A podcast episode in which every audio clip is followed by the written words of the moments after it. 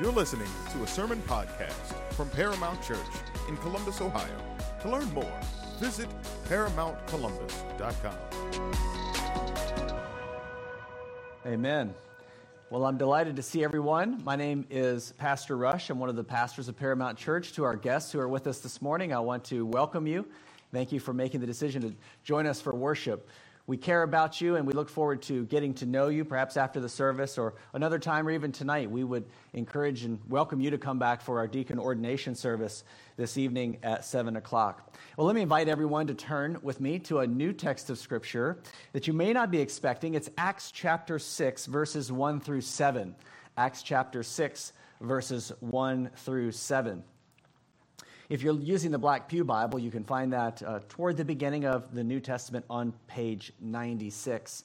This is a little bit of a new uh, passage you may not be expecting because we have been working our way through the book of Amos, verse by verse, for a number of months now. We're actually uh, on the downhill slide, almost to the end, and then we are going to take on the challenge together as a church to better understand the book of Revelation. But this morning, we have decided to take just a one week break from our progress in the book of Amos so that we can be reminded of what the Bible says about the very important office of deacon in the local church.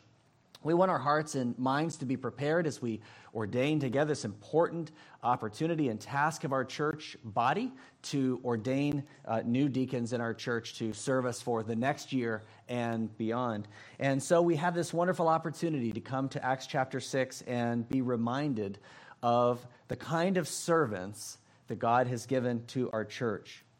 We certainly this week are at no loss for reasons to pray and to pray fervently. It seems that our reasons are mounting uh, almost every day. Not only are we continuing to endure a global health crisis that is resulting in a disproportionate number of Christian and Jewish deaths, now also we are suffering with those who are suffering in Afghanistan and praying for them as serious conflicts uh, continue and incredible suffering and injustice is being done while those who are heroic and brave are seeking to help. And so we pray for them. We, we pray for, in particular, those believers. We pray for their churches. Can you imagine? Can you imagine pastoring in a place like that? Can you imagine being a Christian, caring for one another in a place like that? We know that God's grace is sufficient, but they need our prayers. On top of that, even at this very moment, we pray for those who are in New Orleans and other places uh, directly in the path of what is essentially a Category 5 hurricane heading over New Orleans at this very moment. Can you imagine? My heart goes out to pastors, churches, deacons, Christians in particular, who are facing this and have to minister in the midst of it. But again, we know that God's grace is sufficient all of these needs for fervent prayer, which, which even go way beyond that. These are only the things that we have room for on our, our news ticker tape. It is a reminder, yet again, of what I want you to see from this text as we consider the ordination of deacons in this important office in our church, and it's this it's that life in this world is war. And war for Christians is ministry. Life in this world is war. But war for Christians is ministry. The Bible is clear, replete with revelation to us from God that life is war.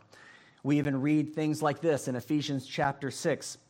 You may recall this to mind easily because it's a pretty well known, popular passage of Scripture. It says, For our struggle, our war, is not against flesh and blood but against the rulers, against the powers, against the world forces of this darkness, against the spiritual forces of wickedness in heavenly places. There's no doubt the Bible makes it plain to us that life is war.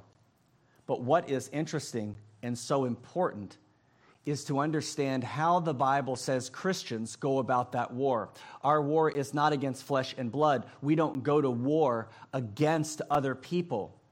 We indeed are at war with spiritual darkness and wickedness in heavenly places, of principalities and powers. And yet, what is so interesting and helpful to me, so clarifying, is the way that we do war. we do war by ministry. Uh, we do a kind of indirect war because the Bible does not instruct us, though we know that our war is against powers and principalities and spiritual darkness of wicked places, but we war against them indirectly not directly. Uh, we don't directly engage with the devil and his crowd. It is not our responsibility to rebuke or cast out or any of those things today, but rather, we are given the charge of ministry to minister to the hearts of people. That's why Ephesians 6 goes on and says this with every prayer and request, pray at all times in the Spirit, and with this in view, be alert with all perseverance and every request for all the saints. And pray in my behalf, Paul says, that speech may be given to me in the opening of my mouth to make known with boldness the mystery of the gospel, for which I am an ambassador in chains, that in proclaiming it I may speak boldly as I ought to speak. The Apostle Paul tells us that while life is war, and it is in particular spiritual war, our approach to war is ministry. Our approach to war is gospel ministry into the hearts and lives of people around the world. That's the way that we fight this war. That is one of, if not the most important reason that deacon ministry is so important in our church. It is because life is war and war is ministry. So, this morning, as we look at this passage in Acts chapter 6, verses 1 through 7, and we're also going to be looking in the midst of that as a secondary text in 1 Timothy 3 8 through 13, which you heard earlier in the public reading of Scripture, we want to see this morning what Luke has told us in three truths about deacon ministry. Luke tells us first this truth it's important that we get these in our hearts and minds as, as we want to be engaged as a church in this important office of deacon, and we want it to be an important part of our church as it is and will continue to be. And here's the first truth Why do churches need deacons? Why is this such an important office in the church? First, it's because deacons are trouble diffusers, or as another pastor put it, shock absorbers. Notice what happened among the early church as though it would be some big surprise to us in verse 1. It says, Now at this time, as the disciples were increasing in number, the church is growing, a complaint developed. Well, that's no surprise. Imagine that, that in churches from the very beginning, even now, there are complaints that rise up and must be dealt with. Churches are imperfect places. We are in a church now that is an imperfect place. We very much still feel nine years in, a little, a little like a church plant. We have certain uh, limitations in our arsenal, we have weaknesses in our armor, and it is a high premium then that we place on charity and patience and care in all of these matters. But this is what happened in the early church as the church was growing more and more, a complaint had developed on the part of the Hellenistic Jews. Those are uh, Greek speaking Jews, and the complaint was against the native Hebrews, the native Jews, because their widows were being overlooked, as it says, in the daily serving of food. There are always administrative kind of problems as churches grow, and this time it was no different. Uh, at our present moment, it is no different. And so there was this complaint that some widows were being overlooked in something called the daily distribution of food. This was a, a ministry to those who were transients and non residents at a time where, where people were scattered off into other places and needed to be cared for. And perhaps we can imagine what kind of challenges would come along with that because these are Hellenistic Jews. They are Jews that are struggling to speak the language. They're already at a disadvantage. And so there's an important ministry going on here, and the complaint arises that some of them, some of them for various reasons, are being overlooked. Deacon ministry, as we'll see in a moment as we continue in the text, because ordaining deacons is the biblical answer to this complaint and other troubles in the church as it grows. The deacon ministry was spiritual warfare in the church. Just as I described our, our warfare as not directly against the powers and principalities, but indirectly against them by ministering to people, this is what deacons were made to do. They were made to help the church minister. If we want to relate it again to war, it might be a little bit like uh, perhaps an airstrike upon certain assets on the ground to cripple the enemy.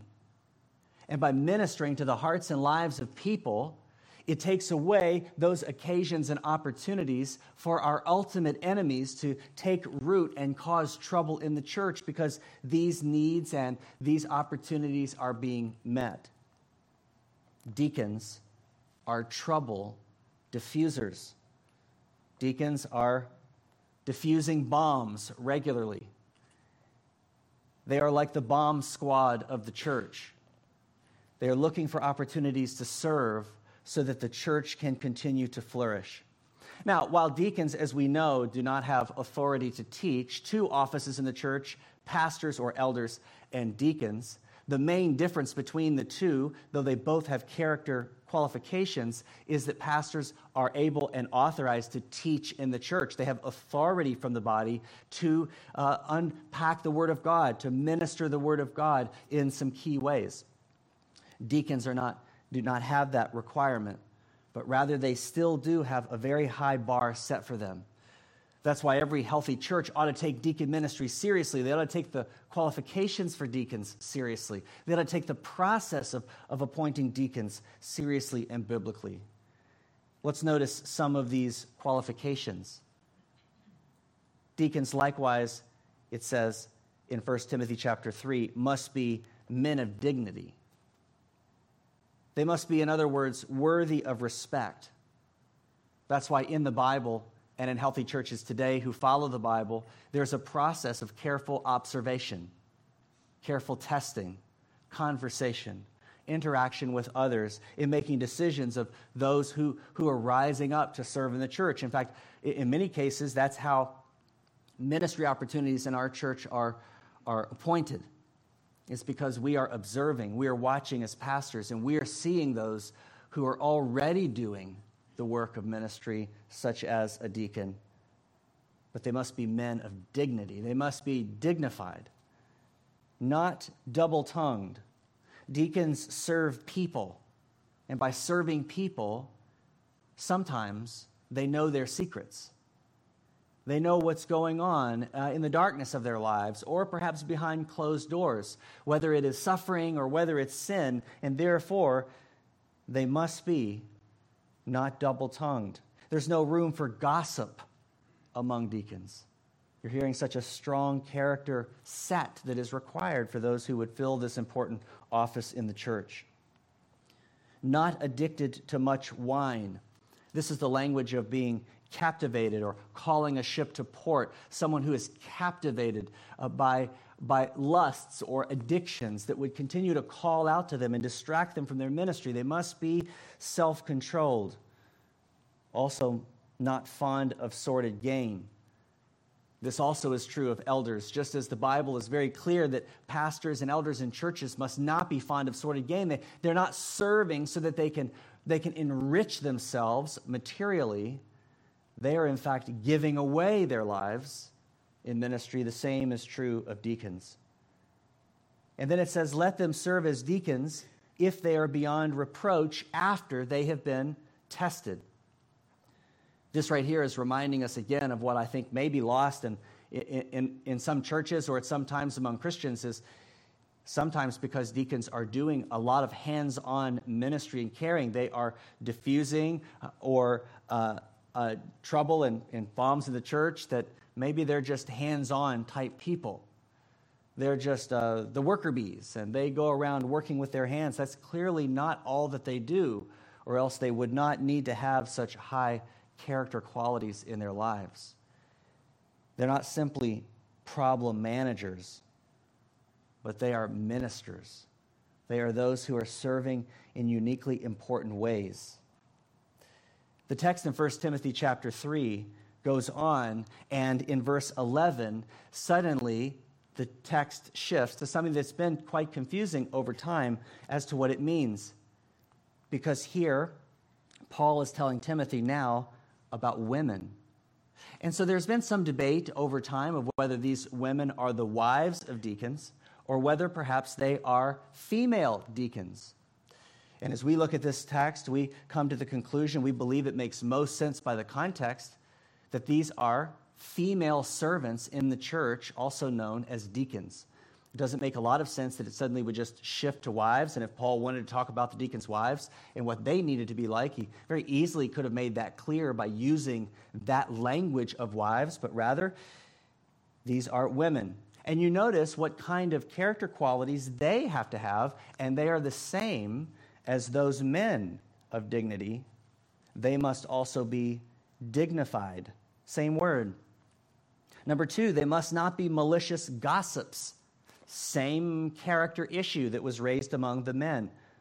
Must be temperate, faithful in all things. Same kind of self controlled nature among them. And so we have here the picture of, of both deacons and maybe what we might call a deaconess men and women who fit the qualifications of Scripture and are then serving in this office of the church.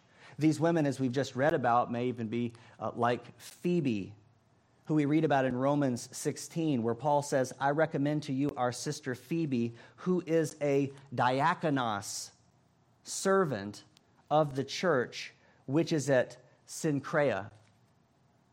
That you receive her in the Lord in a manner worthy of the saints, and that you help her in whatever matter she may have need of you, for she herself has also been a helper of many, and of myself as well. When we think about deacons in our church, that's a fantastic word for us to think helper. These are those that God has called to come alongside pastors and church members to be helpers in the church, to be trouble diffusers, to be, be helpful problem solvers, uh, need meters, even as they did in Acts chapter 6 with the overlooking of the daily distribution of food, being able to help the church gain, gain this focus by diffusing trouble. So, as we ordain new deacons this evening, this is one of the roles that they will play.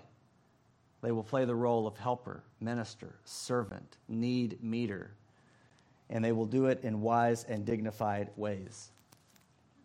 And yet, this text also is a calling for all of us because these are qualifications that, that all of us could aspire to be. We want to be like them as well. And so I take from this for myself, and I hope that you do also, that you and I can be the same kind of thing trouble diffusers with our deacons, with our pastors, for the good of our church. It's an opportunity for all of us to, to care for one another in these important ways which we see described in the office of deacon. Luke goes on, though, to describe the way deacons act as servants. And they act in particular as, number two, deacons are wise servants. Notice what it says in verse 2. It says that the 12 summoned the congregation of the disciples and said, It's not desirable for us to neglect the word of God in order to serve tables. Instead, brothers and sisters, select from among you seven men of good reputation, full of the Spirit and of wisdom, whom we may put in charge of this task, but we will devote ourselves to prayer and to the ministry of the word. There's a central problem that's very clear in just these few verses. It's a problem that arises in the church at this time, it's a problem that arises in every church, even healthy churches in our current moment. And that central problem is the problem of focus. What was that complaint about the overlooking of the daily distribution of food among certain widows? What was that really all about for the church? What was the real problem there? The real problem was focus. The Lord had called the disciples, the elders, and believers to a particular mission together, just as He has for us in our church, Paramount Church, here in Bexley, Ohio. Focus was of utmost importance. And even now, we feel this, I feel this as I read these words even this morning. The churches like ours in all times face many distractions. In every age, we know this very well right now. In fact, as I look out across the, the Christian church landscape, it seems quite clear to me that Sadly, we are living the Screwtape Letters. And Wormwood is on pace to receive an enormous bonus and the corner office at the end of this year because of his productivity, because of his performance. We have become so distracted from what is ultimate and most important by many other good things that must require our concern and our attention. But as it is here, there is a loss of focus. It reminds me of the early days when I used Twitter a little different than I do today. When I used to use Twitter uh, initially, when I had my first uh, cell phone, I, I thought that it would be a great idea for me to keep up on the news if I would set the notifications to come on and always push to the screen of my phone. And of course, because of the branding of Twitter, every time it happened, my phone would, would whistle at me. And then I had, because I kept adding all of the accounts I wanted to follow, all day long, my phone was constantly tweeting at me, tweeting at me, tweeting at me, tweeting at me. Can you imagine that? You can imagine that. You may have the same kind of thing going on in your phone today. Can you imagine if you went around uh, all day long and people were constantly running up behind you and tapping you on the shoulder? Tapping you on the shoulder to tell you what they were going to eat for lunch, or they, they come up and run up and they, they shout at you something they don't like about what you posted, and then they run off into the woods. Can you imagine if that happened every day, all the time? You're at work and somebody runs into your office and says something about the way that you just filed that spreadsheet, and then they run off? You can imagine. There are mothers here who are saying, I don't have to imagine that. That's what my life is all day long.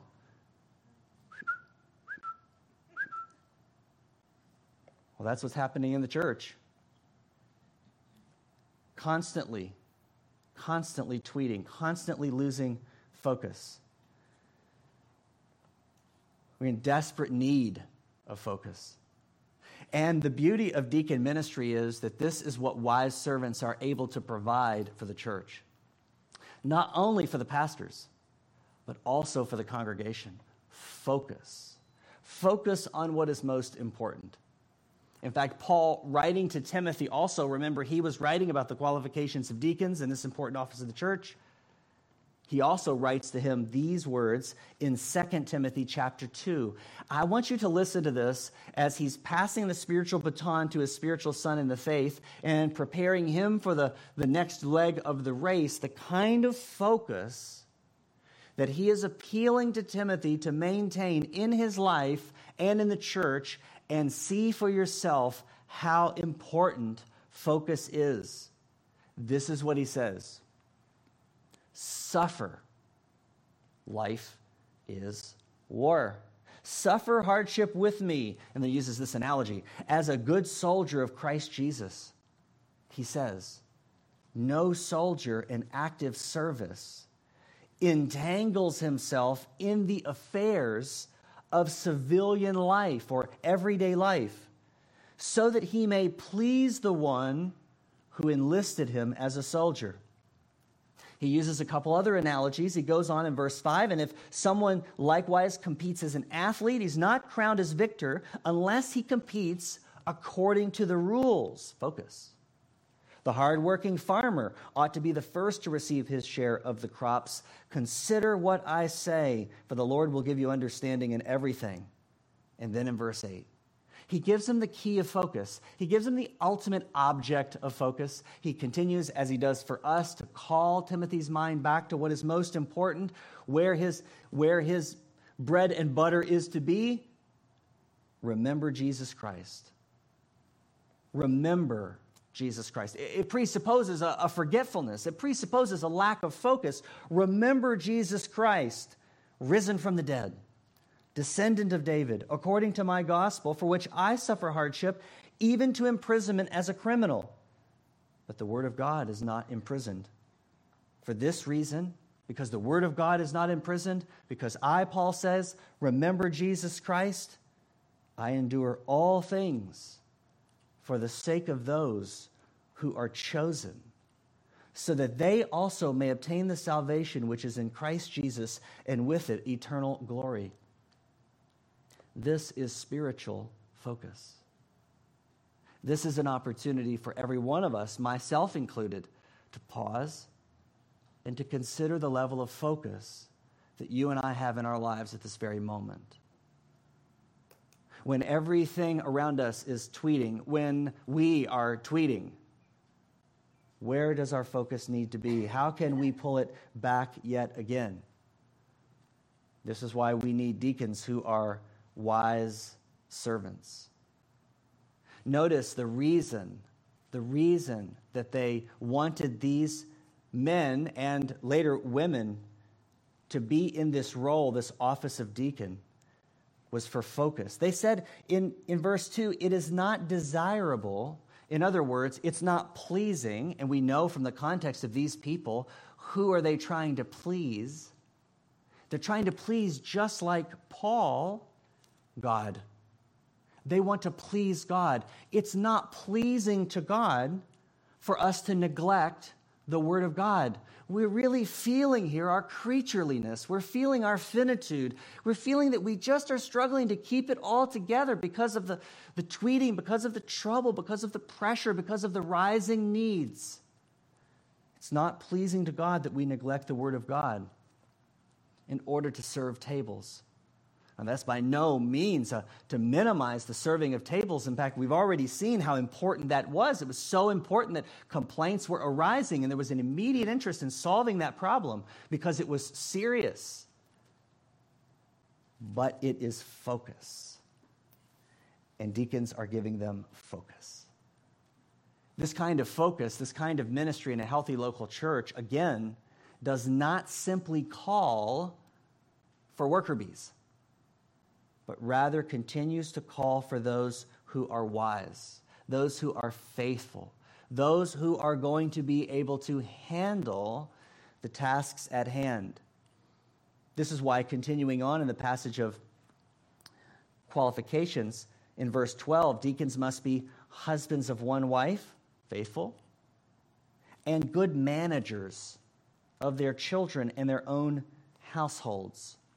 The language the Bible sometimes uses is oikonomos. It sounds a little bit like the word that we use for economics. That's a couple Greek words put together that mean house and law or house management.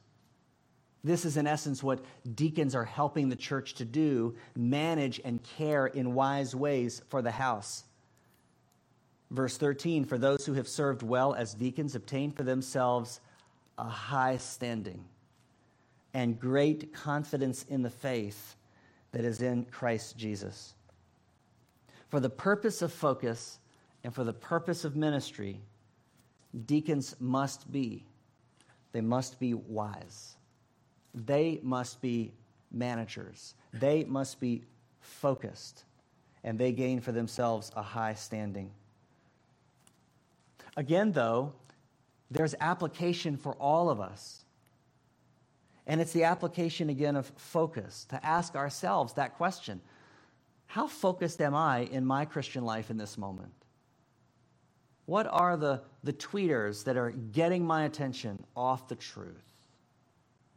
How can I focus in on what is most important? And in particular, how can I bring focus to the ministry of my church? How can I help my church gain strength and rally together in difficult times with focus upon what is most important? How can I be someone who makes focus and not distraction? And by that, you absolutely should understand that by raising your own needs, by, by raising other issues in the church that need to be dealt with, that is not the kind of stra- distraction that we're talking about because those are the kind of things that the deacons and even elders are built for to solve those issues. But it is a question of focus. And then finally, I want you to see how they obtain their office because Luke tells us next this third truth about deacons. And it is that the church feels her need of deacons. The entire congregation, as we continue in this text in Acts chapter 6, looking at verse 5, is that the announcement of these deacons in the church found approval with the whole congregation. They recognized and they felt their need of this office in the church. You can see how they have a measure of focus because they see these problems. They see the need for help. They see the need for, for this office and they feel it. They want it. They, they want the benefits that come with it so that the church will remain strong and flourishing. And it's the whole congregation that is interested in this. The whole congregation finds approval. This means that deacon ministry is important and it is known to all serious church members. It is something that every serious church member is aware of and desiring and approving, and also continually encouraging. To those who are members of our church, do you know who the deacons of our church are? You should know who they are. You should have their names in your journal or your Bible or on your refrigerator so that you can pray for them, so that you could contact them, so that you would greet them, so that you would honor them, and you would help them. Currently, there are three Court Bowman, Jack Tapey, James Whitehead. And it is our great desire, our enormous honor, to our great need that we will, Lord willing, tonight ordain six more. And they are, write these down Sam Wagers, Rob Trinopole, Dave King, Sherry Bowman, Dave Hall, John Vickery. Notice that the church was actively involved in this process. That's why we are encouraging and asking all of our church members and even those who are guests with us this morning to come back tonight to be a part of this important opportunity for our church. We want to be a church that feels our need and together brings these before the Lord and one another because we know how important this is. I also want to be encouraging you to pray for these servants of our church both pastors and deacons and everyone else, but in particular, according to this text, that you would be praying for your deacons, that you would be making use of them, taking advantage of them, and serving alongside them. Why would we do this? Well, we would do this because we want the benefit of this healthy church life. And we have one of the most beautiful short, sweet, empowering verses in the entire Bible to bookend what we've just considered about the important office of deacon. What do we want? We want this. Verse 7. As a result of their ministry together, as a result of this decision and the seriousness of their church, the word of God kept spreading. Why is that so important? Because that's what was at stake.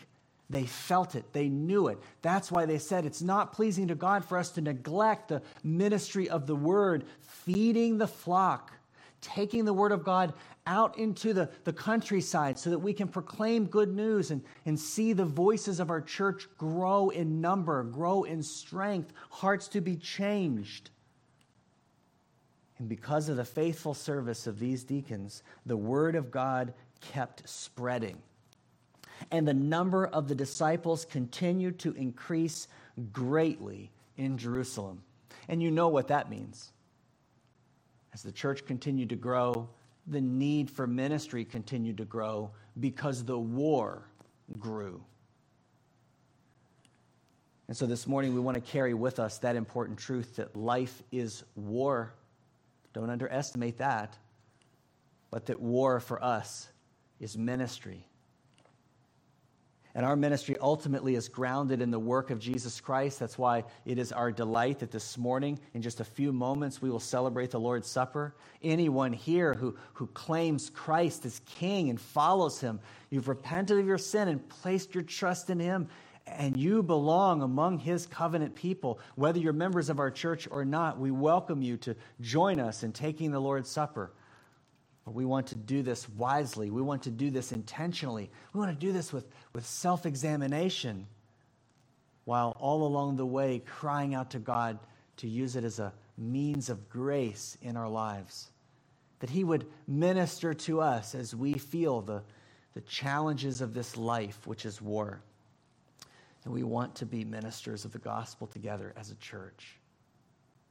So, Pastor Kevin is going to come forward I'm going to pray for us, and then he'll give us some instructions for coming forward to, to take uh, of the Lord's Supper together. And then we'll continue with full hearts, I hope, singing to our God who's done such great things and cared for us in such important ways. In particular, this morning, giving us servants in our church who will keep the word of God spreading. Our Father in heaven, we, we give you thanks this morning because you are the ultimate servant in the work of your Son, you have put on display for us the ministry of the gospel. You have put on display your incredible grace and mercy, showering us.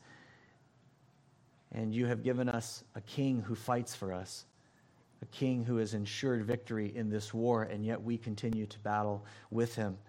And so it is our sincere prayer that we would keep in our hearts this truth that this life in this world under the fall is war but we know the outcome and we are outfitted for it.